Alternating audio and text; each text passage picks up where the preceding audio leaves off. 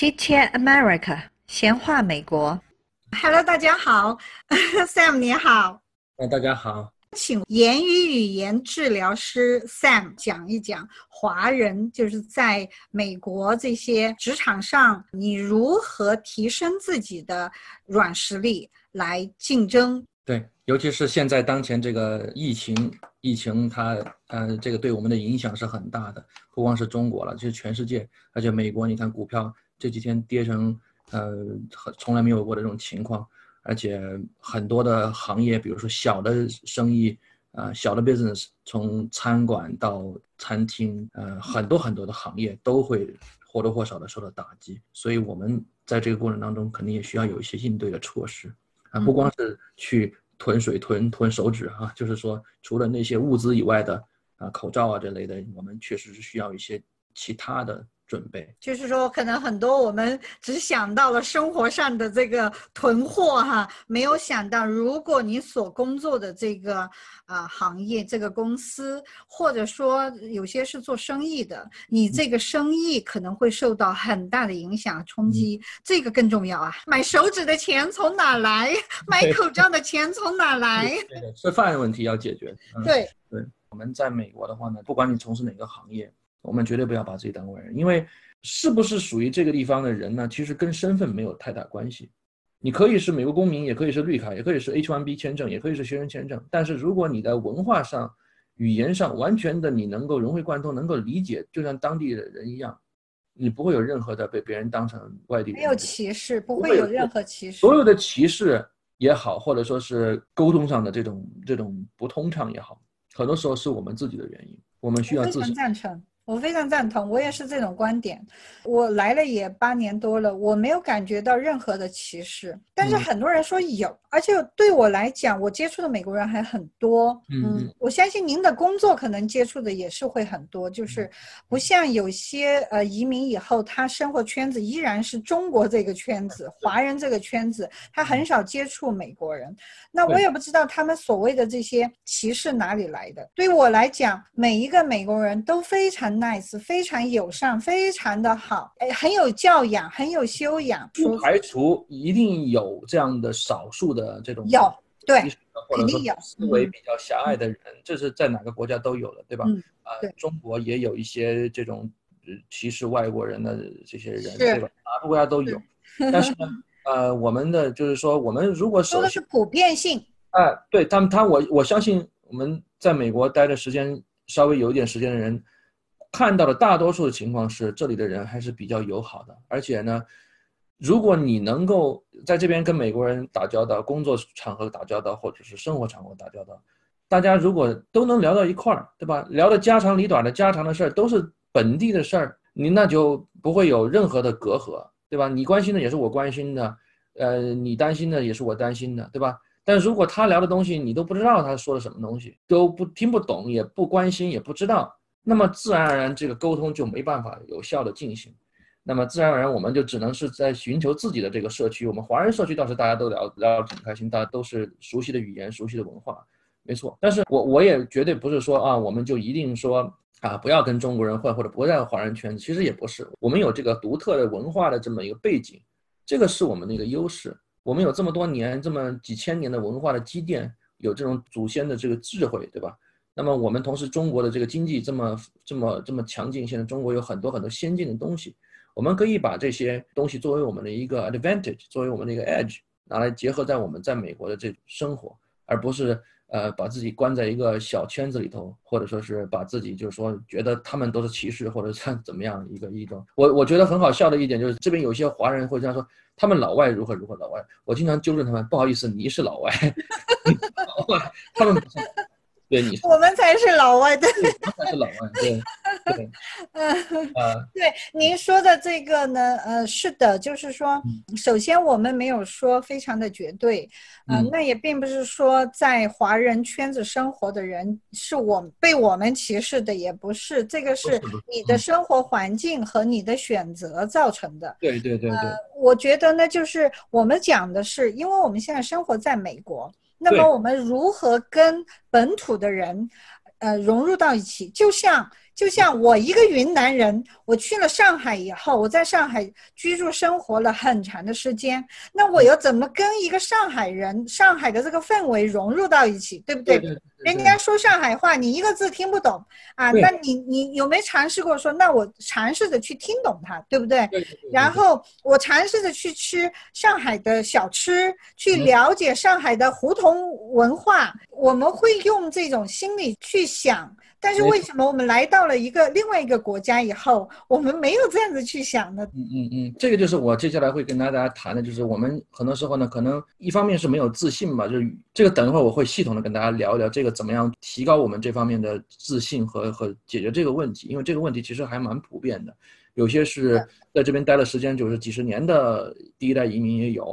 啊、嗯甚至会影响到他们第二代的出生在美国的 A B C 的间接的影响到，呃，然后呢，这个在美国刚来的也有啊，但是这个这个我会跟大家聊到。蔡老师，我们刚才我们有聊到说这次这个疫情哈，我不知道你们那个州是怎么样。我我因为我们州跟你们州其实挨得很近，尤其我这个城市其实开车才才几十分钟就到 Georgia 了哈。可以到到 Georgia，但是可能您那儿到我这儿还有几个小时。七八个小时，对，还得七八个小时。对就是美国真的是其实是面积非常大的。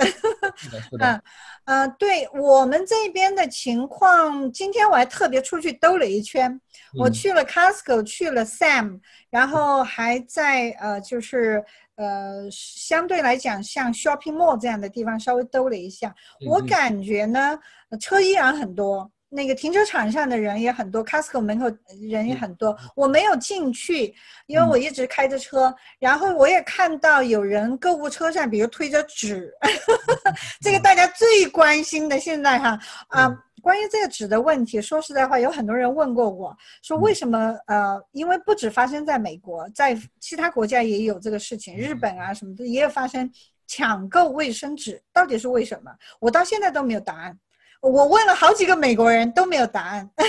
这个呢，我觉得可能是一种，呃，我记得大概二零一一年的时候吧，那个时候好像日本的那个福岛那个核电站，然后当时国内的时候呢，就发就是不知道是哪传出来谣言说这个盐吧，这个食用盐可以防呃辐射可以防辐射，所以那个时候盐就出现断货。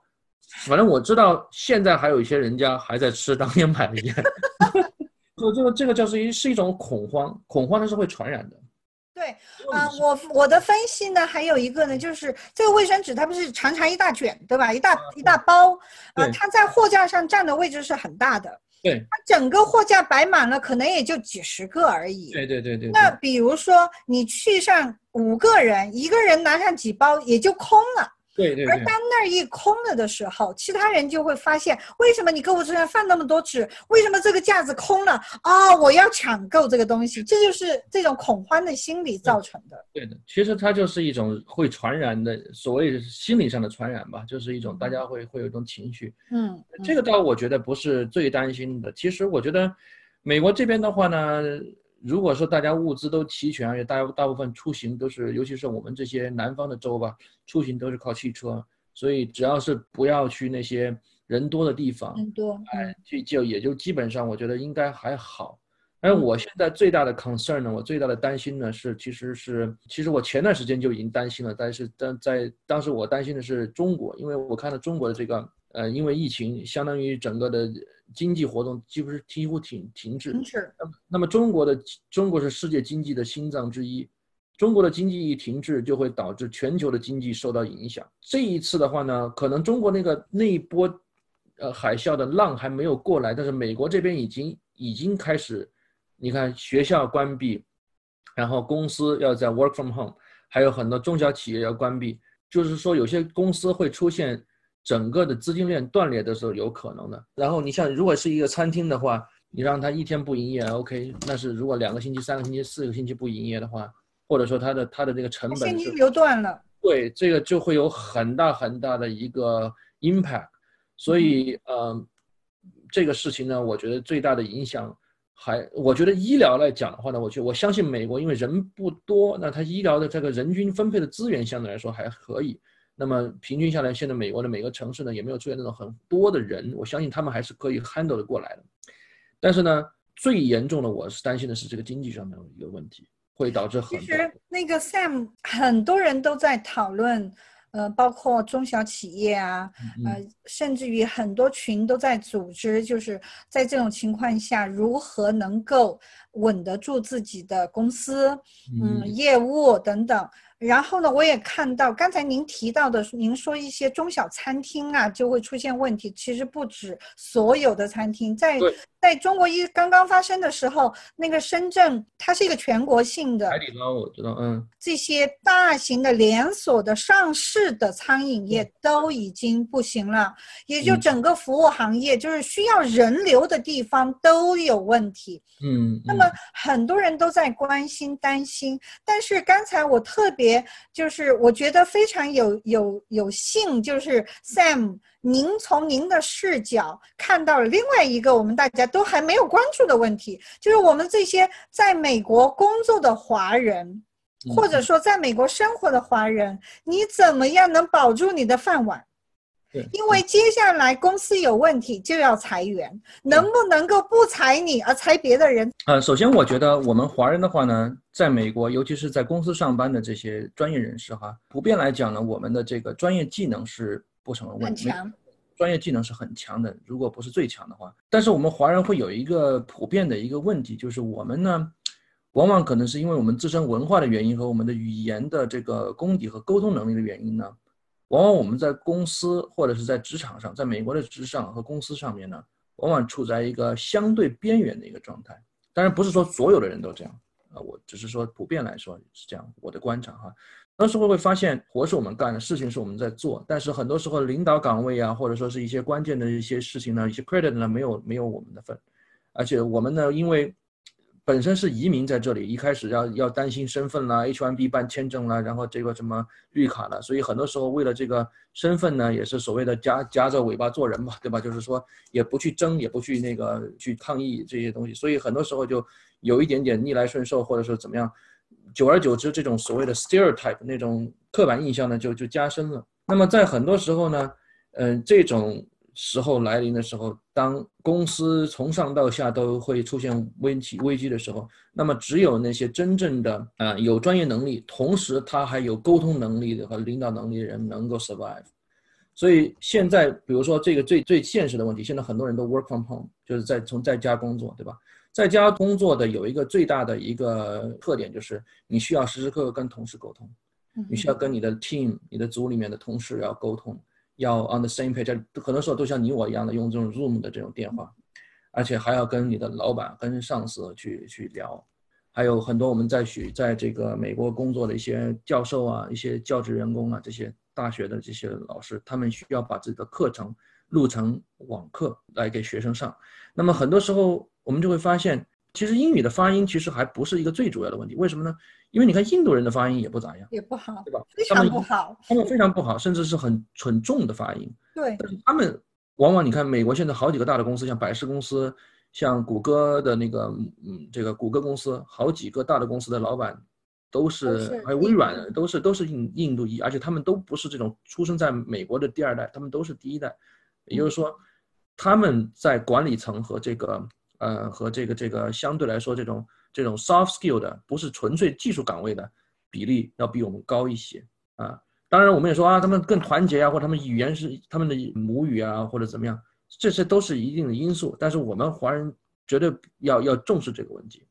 因为在美国，尤其是我们如果在美国工作五年、十年甚至十几年以上的这些华人呢、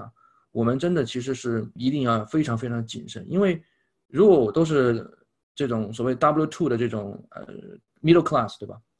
我们在美国可以花相对小的代价买一个大房子、两部车，然后怎么样？但是如果一旦失业了的话，我们很多的这些生活就会马上就会进入到一个非常非常糟糕的状态，而且，尤其是如果你在职场上已经呃十几二十年了，正是一个容易被这种取代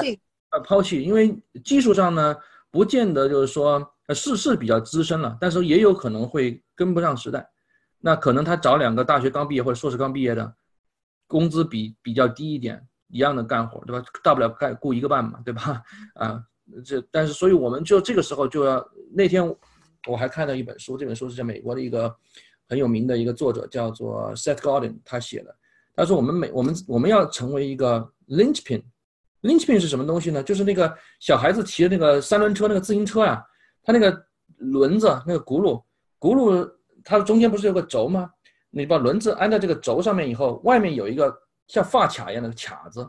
把这个卡子一卡住了呢，这个轮子就不会掉下来。但一旦你把这个卡子一一取掉了呢，你这车子骑着骑着，这轮子就掉下来了。所以他说，我们一定要做这个 linchpin，就中间这个这个轮轮毂卡子。你不管是做什么工作，工作是你的这个非你不可，哎，是 indispensable，就是你不可以取代的。他举个例子，你比如说你是在这个咖啡馆里面是做咖啡的，虽然你这个工作也是一个相对来说比较容易被替代的，但是呢，你的服务态度是最好的，而且你的这个有些老客户专门为了你。每天早上来买你的咖啡，那么你就是这家咖啡店的 linchpin。一旦你离职，你一直走掉了，这家公司也走了，客户也走了，而且这个公司的销售额可能就下降好多，对吧？那么你就是一个 linchpin。所以我们大家一定要知道这个。我认为大家的很多时候花很多时间和精力在自己的职业本身的这个技术上呃专业上，这个是我觉得是是需要的，也是必须的。但是我们同时也要注重自身的这个文化的。和语言上的这个继续的这个修炼，不代表我们在美国待多少多少年，我们的英文就自动就会变好，或者我们的英语就自动就学好了。No，绝对不会，这是 absolutely。太多例子证明了，那些在华人街生活的那些老人们，来了几十年了，没有见他们学好。所以，我们华人不能说哦，我们在这里待了十几年了，或者我在这家公司待了二十年了，我就语言就不管了，就是反正他们都知道，都听得懂我说的话了，对吧？但是你看美国的大公司经常。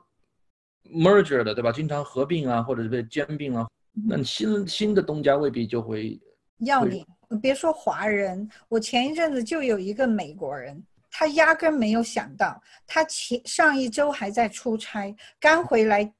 到亚特兰大，第二天通知他，因为公司合并，新的老板不要你，你被炒鱿鱼了。对对。其实我们在美国呢，不管是做什么样的行业，我们都要有这种危机意识。就是其实，因为这是一个现在这种社会的话呢，是一个经济活动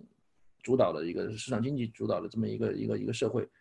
我们作为 employee，作为员工，其实很多时候就是 one email from unemployment。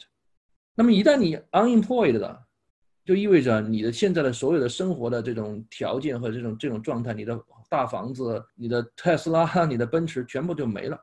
对因为都是付按揭的，都不是一次性付完的。就一旦你的月收入断了，甚至于还不是月收入，因为都是周薪，每周给你发薪的。对你可能下一周或者再过一周，你的按揭就没法付了。没错，没错。当然，华人在这个事情上呢，我们华人在理财上。还是比较比相对其他的族裔，我们比较的保守一些，我们也比较的有有足够的安全意识啊，这个倒是相对来说不说是最大的 concern。我们每个人都不希望遇到这种被动的这种这种状态，我们都希望，呃，我我的一个心愿就是希望大家能能够不要把自己当成外国人，我们要花时间去了解这里的文化，要花时间去了解这里的政治生活，去学习这里的语言，把自己当成一个。海绵一样的去吸收，让自己的发音啊地道起来。如果我们讲话就是让人感觉就是外地人的话，会让别人有一种你不是我们的语语语言的这种感觉。因为人呢，尽管政治正确上大家不会表面上说，但实际上私底下都是会会有一种 judge 的，都会有这种。所以，我我觉得这个是因为我呢，我我做言语治疗师呢，我的一个 passion，我的一个热情呢，就是。帮助这个一些华人和一些其他国家的一些职场人士呢，去就是解决到他们的发音问题，同时也帮助他们建立这种自信。因为如果我们的语言沟通没有问题了，就像我们可能是有 PhD 学位，我们的博士学位，对吧？我们在美国念的有博士学位，但是呢，我们的表达能力和我们的这个学历是不相称的。我们的英文表达能力只能可能相当于美国的初一、初二的学生的这种水平的话呢，那么自然而然我们就会。茶壶倒饺子的感觉，对吧？就会啊，那那你平时的外在表现就会相对来说比较沉默一些，你就你就不会那么愿意表达自己的观点，那么就不可能。那么公司要提拔人的时候，或者说是要考虑谁的做领导或做这种比较外向型的一些岗位的时候，就可不不太会想到这种这种人了啊。第一，您刚才说到了这个言语语言的能力影响你的表达，因为很多时候你就是道不出来嘛。啊你你本来是呃可以用十句话来讲这件事情的，你说不了，你可能就说了一句话而已。嗯那对方、你的同事，甚至于你的上司，他嗯们是不知道你有话说不出来，嗯他们可能就会变成认为你没有话嗯不能说，对吧？那